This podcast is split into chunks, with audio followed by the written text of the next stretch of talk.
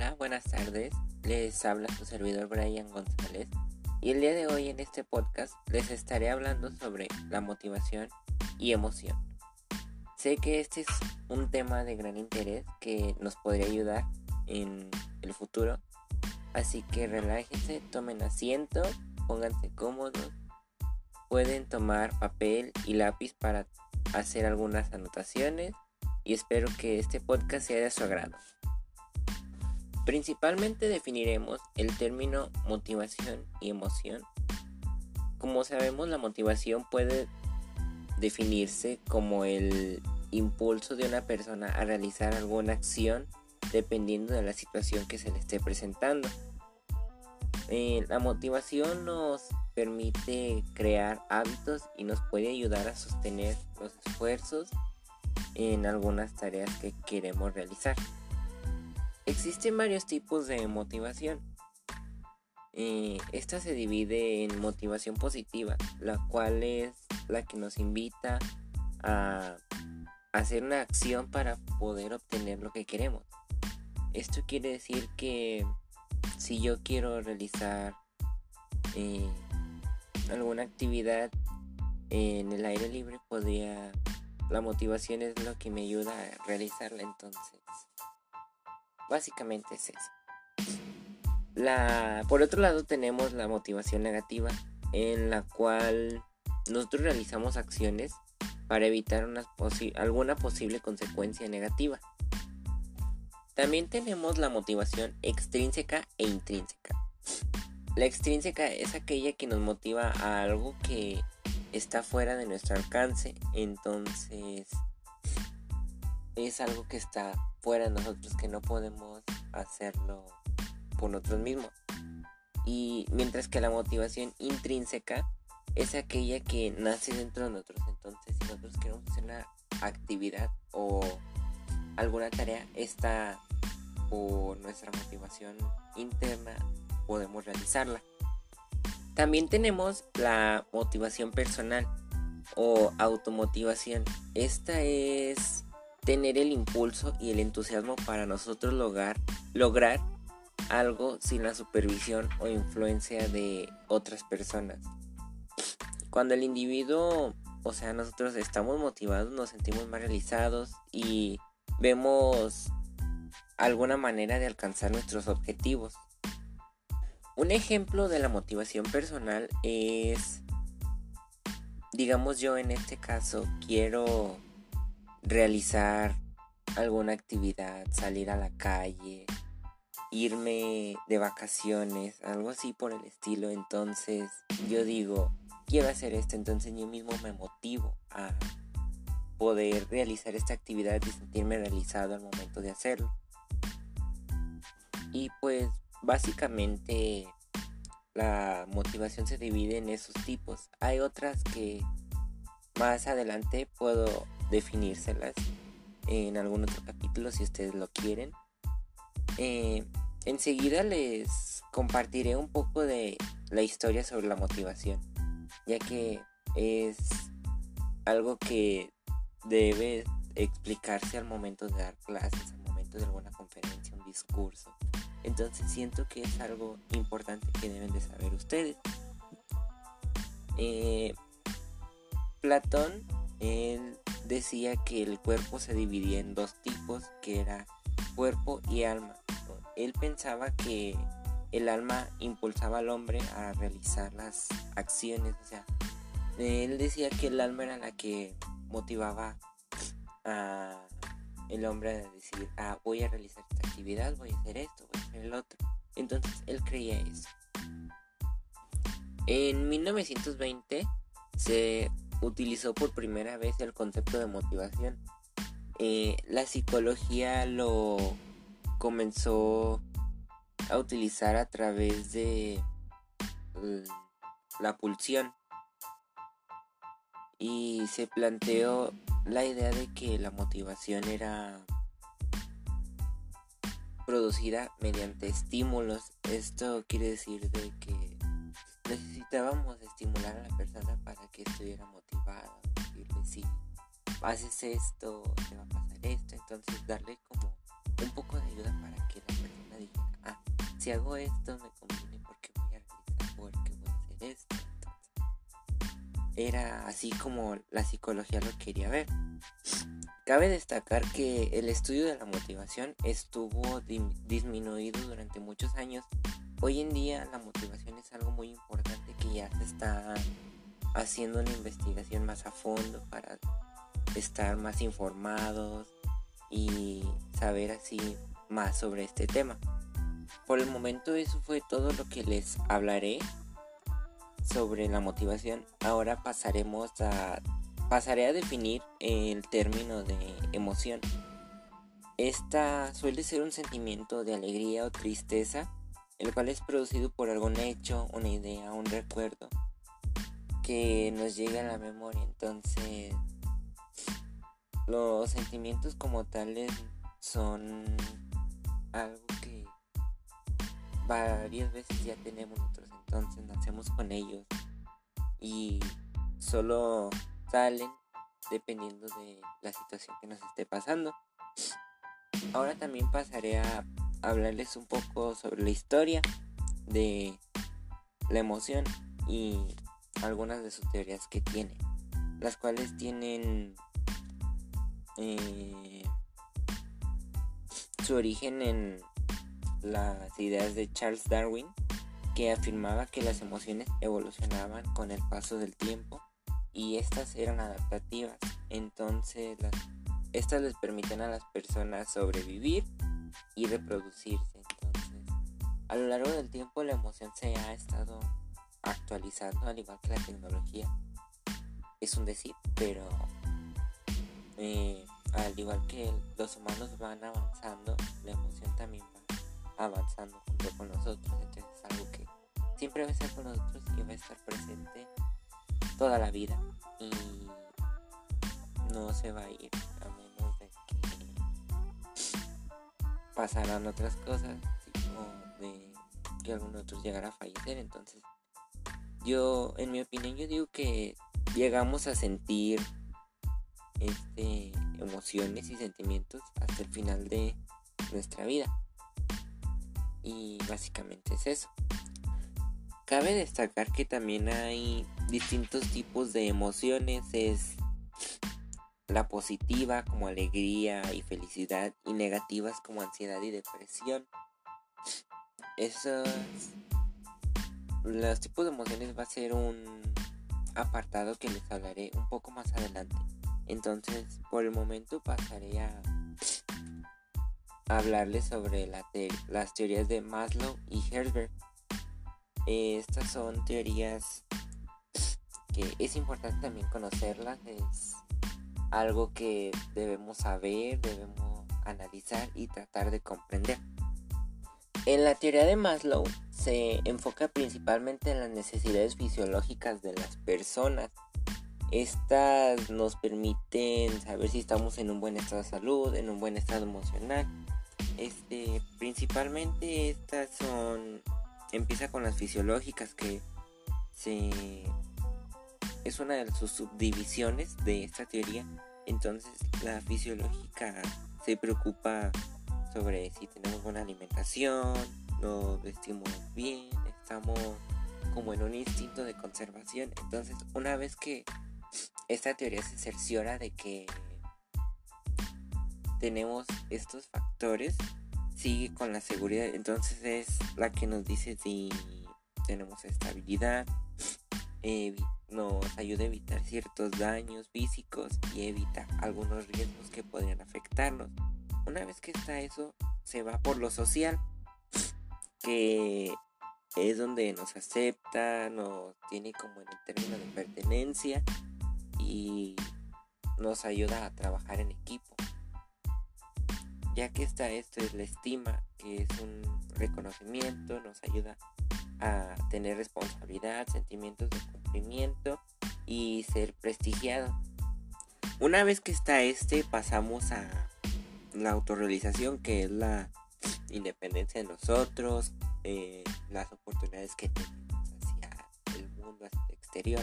Entonces básicamente esta teoría se preocupa como por nuestra estabilidad desde la salud hasta la estabilidad emocional, laboral.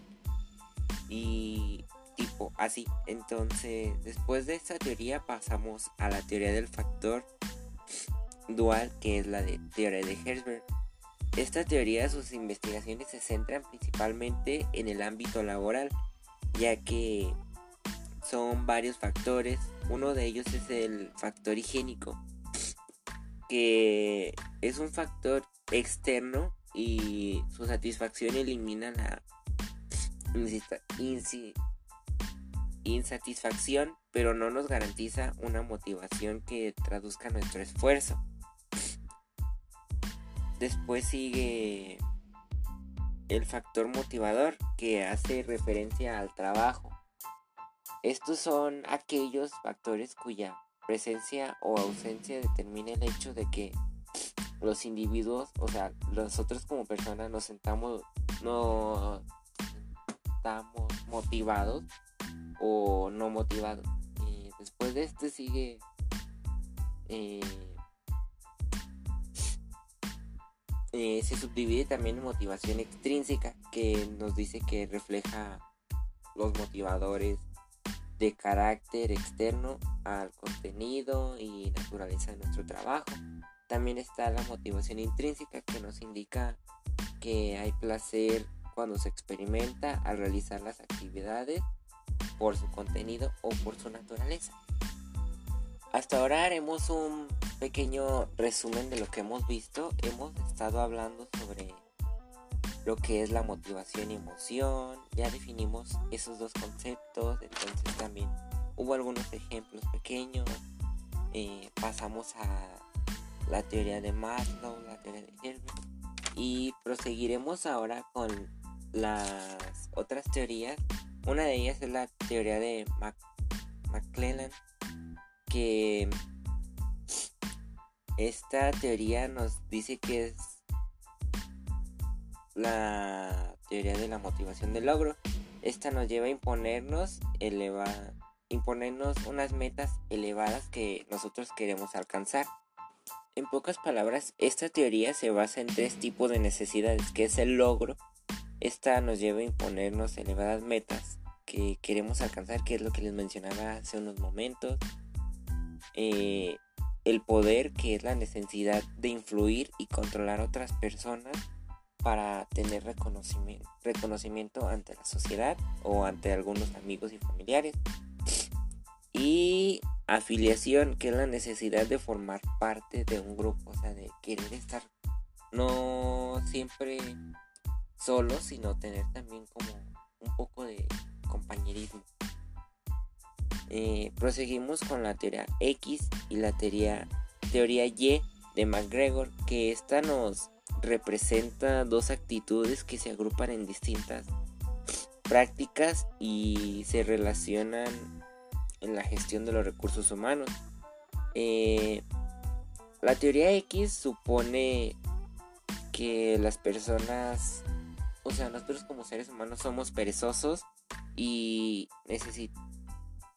sí, necesitamos ser motivados a, a través de castigos y regaños. Entonces, esta teoría lo que, esta teoría lo que dice es de que necesitamos como que nos estén diciendo qué hay que hacer y que hace esto para que nosotros tengamos la motivación que necesitamos. Eh, mientras que la teoría Y supone que el esfuerzo que hacemos es algo natural, es algo que viene ya desde nuestro instinto y tenemos el instinto de llevar esa responsabilidad y de que siempre estamos motivados. También tenemos la teoría de las expectativas, que esta sugiere que una persona tiende a actuar de manera concreta según la creencia que tiene tras realizar alguna acción y la importancia de esta teoría es la insistencia que hace eh, para tener una individualidad y ser como una fuerza motivadora. También tenemos la teoría de ERC de Alderfer que esta nos dice que hay tres grupos de necesidades. que sería existencia, esta corresponde con las necesidades fisiológicas y de seguridad de las personas. La relación que es con la que nos dice que hay interacciones. También nos dice que es apoyo emocional y sentido de pertenencia en algún grupo. Y por último sería el crecimiento, que es en donde se centran el desarrollo y crecimiento personal. Pasamos con la teoría del establecimiento de metas de Latman. Esta está basada en el supuesto de que las personas se comportan en una forma racional. Eh, también dice que el punto capital es la relación entre metas y el desempeño de las personas. Por último tendríamos la teoría de la equidad de Stanley Adams. Esta sostiene que la motivación de un empleado depende del equilibrio de las aportaciones que hace al, que éste hace a la empresa. Y pues esas serían hasta ahora todas las teorías que eh, se han aportado en esto de la motivación y emoción. Como les comentaba hace algunos instantes, les voy a hablar sobre las emociones. Estas son siete emociones básicas que nosotros como persona tenemos. Tenemos la emoción de alegría, que es la única emoción positiva en nosotros. Entonces, es la única positiva entre las siete que existen y esta se reconoce desde mayor distancia ya que en las facciones de las personas se nota eh, que se hacen las mejillas se ponen a veces coloradas, los ojos están más abiertos, las cejas están un poco alzadas, entonces se alcanza a distinguir muy bien esta emoción. Seguimos con la sorpresa, esta es la única emoción neutra también, es la única entre las siete que hay. Y esta emoción se produce muy rápido y al igual que se produce, desaparece. Esto es en cuestión de segundos y esta también puede ser reconocida ya que normalmente todos hacemos facciones cuando nos sorprende algo, entonces digamos llegamos a algún lugar y nos sorprenden con algún regalo, entonces esa es la forma en la que reaccionamos, pero también esa emoción desaparece muy rápido, ya que esta puede provenir de de que no nos sorprendemos con mucha facilidad. Eh, también tenemos la emoción de la tristeza. Esta es una emoción negativa. Estas emociones negativas son cinco. Eh, esta es una emoción que dura mucho y gracias a esta duración facilita el reconocimiento de la misma. Entonces, cuando estamos tristes muchas personas logran ver nuestras facciones, entonces eh, es algo que no podemos evitar y la gente logra reconocerlo. También tenemos el miedo, eh, esa también es una emoción negativa y este puede surgir tras la sorpresa o puede surgir antes de la ira, entonces se produce por algún estímulo que nos está amenazando sentimos amenazados vamos a tener miedo. Ya sea cuando sentimos como que hay algún espíritu maligno y todo eso que nos rodea, entonces sería como que tenemos miedo. Y pues es normal tener miedo. La ira, que es de la que hablaba hace un instante, es otra de las cinco emociones negativas. Eh, esta es una de las más peligrosas ya que esta es conocida para preparar o como predecir algún ataque entonces cuando nosotros estamos enojados de, actuamos de alguna manera que no es la adecuada y a veces podemos herir a las personas con nuestra ira. El asco es una de las cinco emociones negativas esta es una de las emociones más primitivas y antiguas. Está concebida para rechazar y apartarnos de aquello que nos resulta repugnante, ya sea que alguna persona tenga mal olor debido a que no lleva una buena higiene personal o que hay alguna comida que nos resulta, o sea, que su olfato resulta un poco repugnante para nosotros, pues sí, solemos, solemos alejarnos de esta. Y por último tenemos el desprecio. Esta es la última de las cinco emociones negativas. Es la única emoción unilateral, es decir, esta se produce eh, eh, a un lado de de la cora está concebida para expresar superioridad o desdén hacia otras personas o dependiendo de sus acciones. Entonces, digamos, hay veces que solemos como sentirnos más que otras personas y eso no está bien. Entonces, eso es lo que quiere decir esta emoción. Bueno, pues por mi parte, el día de hoy sería todo en este podcast. Espero les haya gustado. Eh, tal vez no haya sido muy buena mi comunicación ya que ando un poco malo de la gripa, entonces eh, espero les haya gustado. Eh, prometo que si en otro podcast eh, mejoraré gracias a sus comentarios, si es que dejan alguno de ellos. Y pues más que nada, gracias por escucharlo. esto es muy importante para mí. Muchas gracias de verdad.